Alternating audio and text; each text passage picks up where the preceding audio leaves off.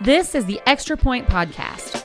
During this podcast, we will dive deeper into our Sunday teaching and share practical next steps for your faith journey. Now, let's kick off the Extra Point.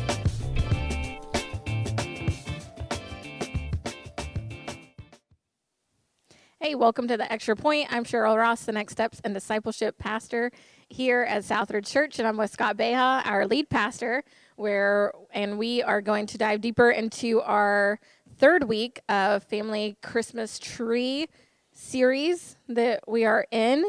And this past week, you talked about Ruth and Boaz. Mm-hmm.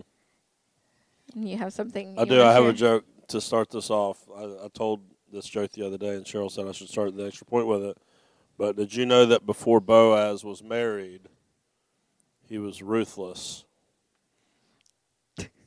Dad joke award of the year. You're welcome. Anyway, you're welcome for you that. can share that at Christmas with your family. Yes. Um, I'm. I mean, you know, if you're the kind of family who sits around and talks about Ruth, although I will say that um, my my ladies group um, has loved the series and who how you've shared about some of these ladies, like um, who'd we do Rahab and now Ruth. Um, they have really enjoyed it and thought that you know you brought out a lot of good stuff.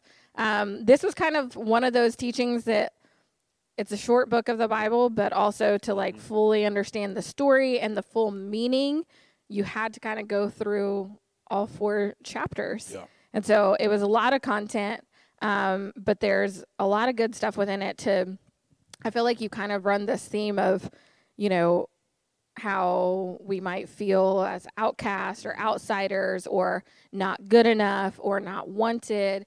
And you're kind of hitting all these these maybe pain points that we've had throughout our lives um, whether from childhood or on through. And i think that that is something that resonates with a lot of people. Yeah.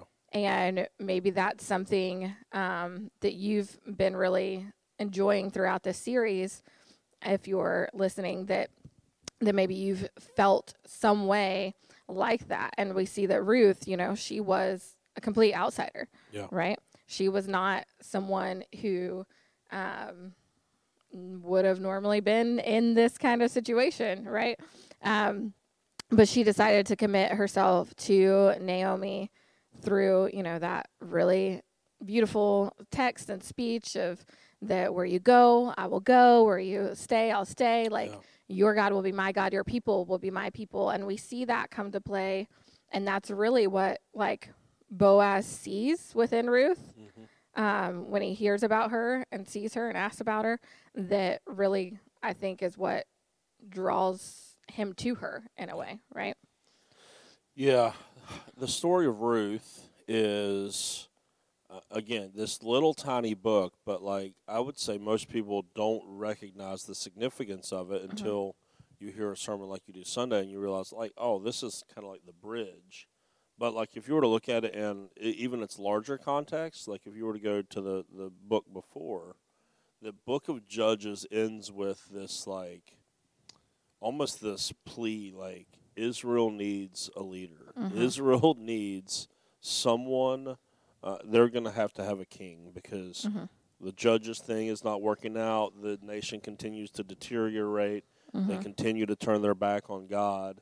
And then there's this little book about Ruth that most people just again because we don't know how to read the Bible right the way that we're supposed to disconnect from all this like oh what a sweet story about this man who was so nice to this lady who was an outsider Mm-hmm. he goes no don't you realize this is the story that is the answer to the problem at the end Mm-hmm. of, uh, at the end of judges is that now king david's going to be birthed out of this family right and the, the the beautiful thing that you see is, and again, this this will blow up a bu- bunch of people's kind of their nice, neat little ideas about the way the world works and the way that God works. Is that if you go to even chapter one, how Ruth is even introduced to this wacky situation, the the original family, Elimelech and Naomi, are, are being disobedient. right Their family is being dis- like they're Yeah. leaving the land that God has given them mm-hmm. because of a famine. So they're not trusting the Lord. They end up in Moab, and then the, their sons marry Moabite women, which the Jewish men were not supposed to do. Now, this is a family living in outright disobedience to Yeah. what God has called his people to do, and yet, for some reason, the favor of God still rests upon these people, despite what it is that they do. Mm-hmm. And so we get this like weird picture like okay like we're always told or people always think no you got to have it all together. You got to get it right. Mm-hmm. Those that are obedient that's the ones that god blesses. If you're disobedient god can't stand you or whatever it is. And he goes well wait a second. This is a this is weird. His whole family is acting in mm-hmm. disobedience and yet god's uh, plan is not thwarted. Like god mm-hmm. still his favor rests upon them. And then this lady Ruth is introduced through through all of this, and we find in mm-hmm. her a faithfulness to God's people and to God that is not even evident in Elimelech and Naomi and Malani Chilion from the beginning. So it's like there's like this little tiny picture that you like you get these all throughout the Old Testament. That when God told Abram that he was going to bless the whole world through him, that always meant that the outsiders would have to be brought in. Mm-hmm. That always meant it's not just going to be Israel, it's not just going Right. to be the Hebrews. This is going to be a blessing through the Messiah for the whole world. You get these little tiny pictures in the Old Testament every once Yeah. in a while of a really faithful Gentile that is kind of like the first fruits or the precursor, the foreshadowing Yeah. of what ultimately will, we will see in the New Testament church, where the nations will come Mm-hmm. um, to to know God, and that's what we see in Ruth, this outsider from a foreign country, and she does. She has this beautiful uh, speech in chapter one when Naomi's trying to get her to go home, and she's like, "You "Yeah." And we don't even really know why this is. Like Yeah. Orpah, the other daughter-in-law, was like, "Yeah, that's probably right. I should probably go home, let my family take care of me. Find a Moabite man to marry. I'll be fine." For some reason, Ruth sticks by this widowed. Um, Her mother-in-law. Hebrew. yeah, right? Like, how many of us Yeah. would probably be like, Yeah, "Yeah, I'll stick with right. you." Like, um, it just shows this. I I feel like there's a special bond that has. Apparently been created between the two that like we're not privy to necessarily. yeah. It's, Um, it's incredible to see yeah, that in Ruth. And then when they get back to Bethlehem, Ruth is the one that takes the initiative to go and to find food and provision and things like that um, in a land that's not even her own. right. Um, and so she, that's how she ends up in Boaz's field, Mm-hmm. is taking that initiative to provide for her and Naomi. And wh- one of the things that I, I didn't draw it out in this sermon because it really wasn't the focus of what I was talking about, but like the book of Ruth is written in such a way that it almost looks like there's coincidence after coincidence after mm-hmm. coincidence after coincidence. Uh, like just in the in the language of it, it'll be like, oh, and she happened to end up in the field that belongs to Boaz. Goes, mm-hmm. okay, that's the way that the writer is making it look like coincidence, or mm-hmm. like when you get to chapter 4 and the man just happened to walk by. Right. It's like, no, listen, all throughout the whole book of Ruth, what you need to see is the providence of God. Mm-hmm. Where you are, when you're there, and all these different things are not um, accidents. Right. There is not coincidence. There is the providence of God that puts things in place, puts things in motion. We see that even in the Christmas story. God used a pagan um, ruler um, and and someone that was power hungry and all of this stuff to mm-hmm. call a census that ultimately mm-hmm.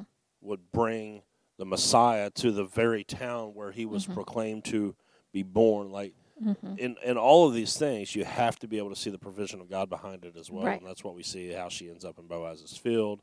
Boaz, it, it- like in chapter two, it's like oh, and then Boaz just happens to show up Right. at his field on the very day that Ruth is there.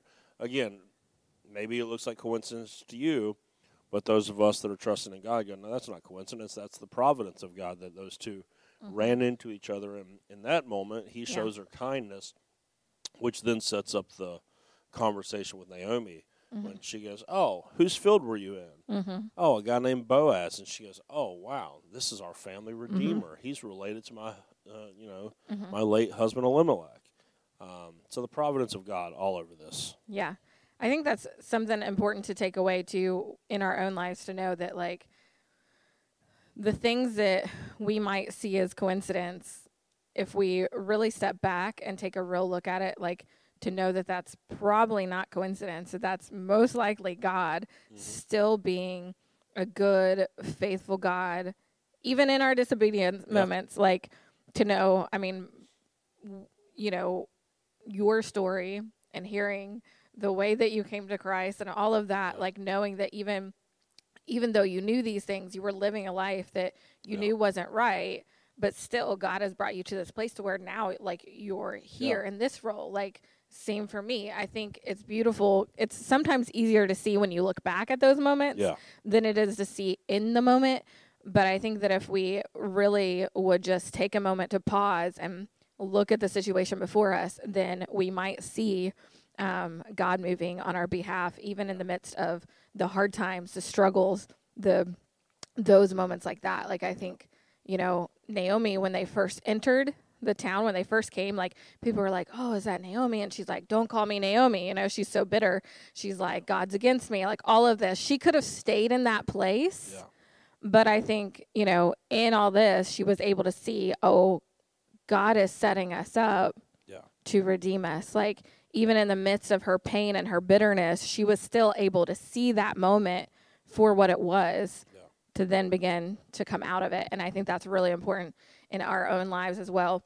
I think there's a lot of um, stuff that you had to kind of explain and share with us about Yeah. the, the Levitical laws that kind of help us understand this text better because um, you know, like chapter three, a lot of people are like, "Oh, that's so strange and weird," but like you pointed out, it's it's really not weird. yeah. There's some really Like- weird commentaries written about Ruth Yeah. three that like really paint Ruth and Boaz in like really Mhm. bad light. Which it's obvious as you read the text, the author is going out of his way to make sure that Ruth and Boaz always look like um, people of really high character. hmm And so these folks that try to act like whatever's happening in chapter three is some sort of weird sexual thing, or Yeah. it's it's just kind of it's silly. Like they're they're Mhm. they're kind of trying to grasp at straws there. Um, and I think it's way easier to just go, yeah, what happened in chapter three when she got all dolled up and went to Mhm. the threshing room floor and laid down beside Boaz. This was just her way of of asking him to redeem the land and to redeem her. Mhm. Yeah. That's all it was. She was presenting herself to him um, as a marriage proposal. It wasn't Mm-hmm. any like you know people try to say that she was acting immorally and things like that. That's not what's going on. Yeah. You can even see in Boaz's response: "Lay here till morning. Don't let anyone uh, know that you were here." He doesn't want her to be embarrassed because hmm I mean, you have to think she's really putting a lot on the line here because Right. Boaz could have been like, "No, I don't want no Moabite woman as Right. a wife. We're not. We're not even supposed to marry Mhm. you. Like, we're not even supposed to have anything to do with you all, Right. And and all this. So he could have easily, like, she could have been very embarrassed, and it could Mhm. have affected her ability to go and glean in his fields and all this stuff. And and so it's uh, like just. I think that you have to read the whole story and go. The author wants you to see Boaz and Ruth as people of really high character, and so you interpret chapter three in light of that. And then there is a lot of Levitical law stuff going on in the book of Ruth that sometimes gets gets lost. hmm And so the whole idea of the fam- family redeemer or the kinsman redeemer, like sometimes we don't understand that because we don't understand that when Israel came and took the promised land, the land that was given to each family, hmm that was like um, their allotment, and Mhm. God had even put you know things like the seventh year and the fiftieth year, Yeah. the year of jubilee, and all that in place to make sure that Right. that land would always stay Yeah. with those people. But they also would sell those, that land whenever they fell on hard times. So there had to be hmm guidelines and things put in place to where that could be Mhm. redeemed and be brought back to who originally Right. owned it, which is where the kinsman redeemer comes in. He goes, well, you have to have someone close relative that'll pay the price to get the land back to the original family. Mhm. And then if there's a, a woman attached to it, he would marry her, have children with her, and then those children would legally be the offspring of the deceased spouse. Mm-hmm. Um, so that way, that child would then Inherit. hold the land um, that was originally for that family. If you don't understand the kinsman redeemer or lever- or levirate marriage, or how painstakingly of a process God went through to make sure that Israel understood that these plots of land were meant to stay with these families during this mm-hmm. time, then the story won't make much sense. So you have to have that background information. Mm-hmm. Absolutely. So now we kind of see the the ultimate thing in this, like after they Boaz has done his his due diligence at the gate with the elders and says he'll buy the land, he'll marry Ruth. We do see that Ruth does, in fact, have a child. Yep. Right. And um, we kind of end with that in chapter four. Um, so, what is something that we can really take away from that moment? Um, let me get there. Yeah, chapter four. Um, uh, Ruth and Boaz have a child named Obed. Mm-hmm. Obed ends up having a child named Jesse. Jesse ends up having many sons. Mm-hmm.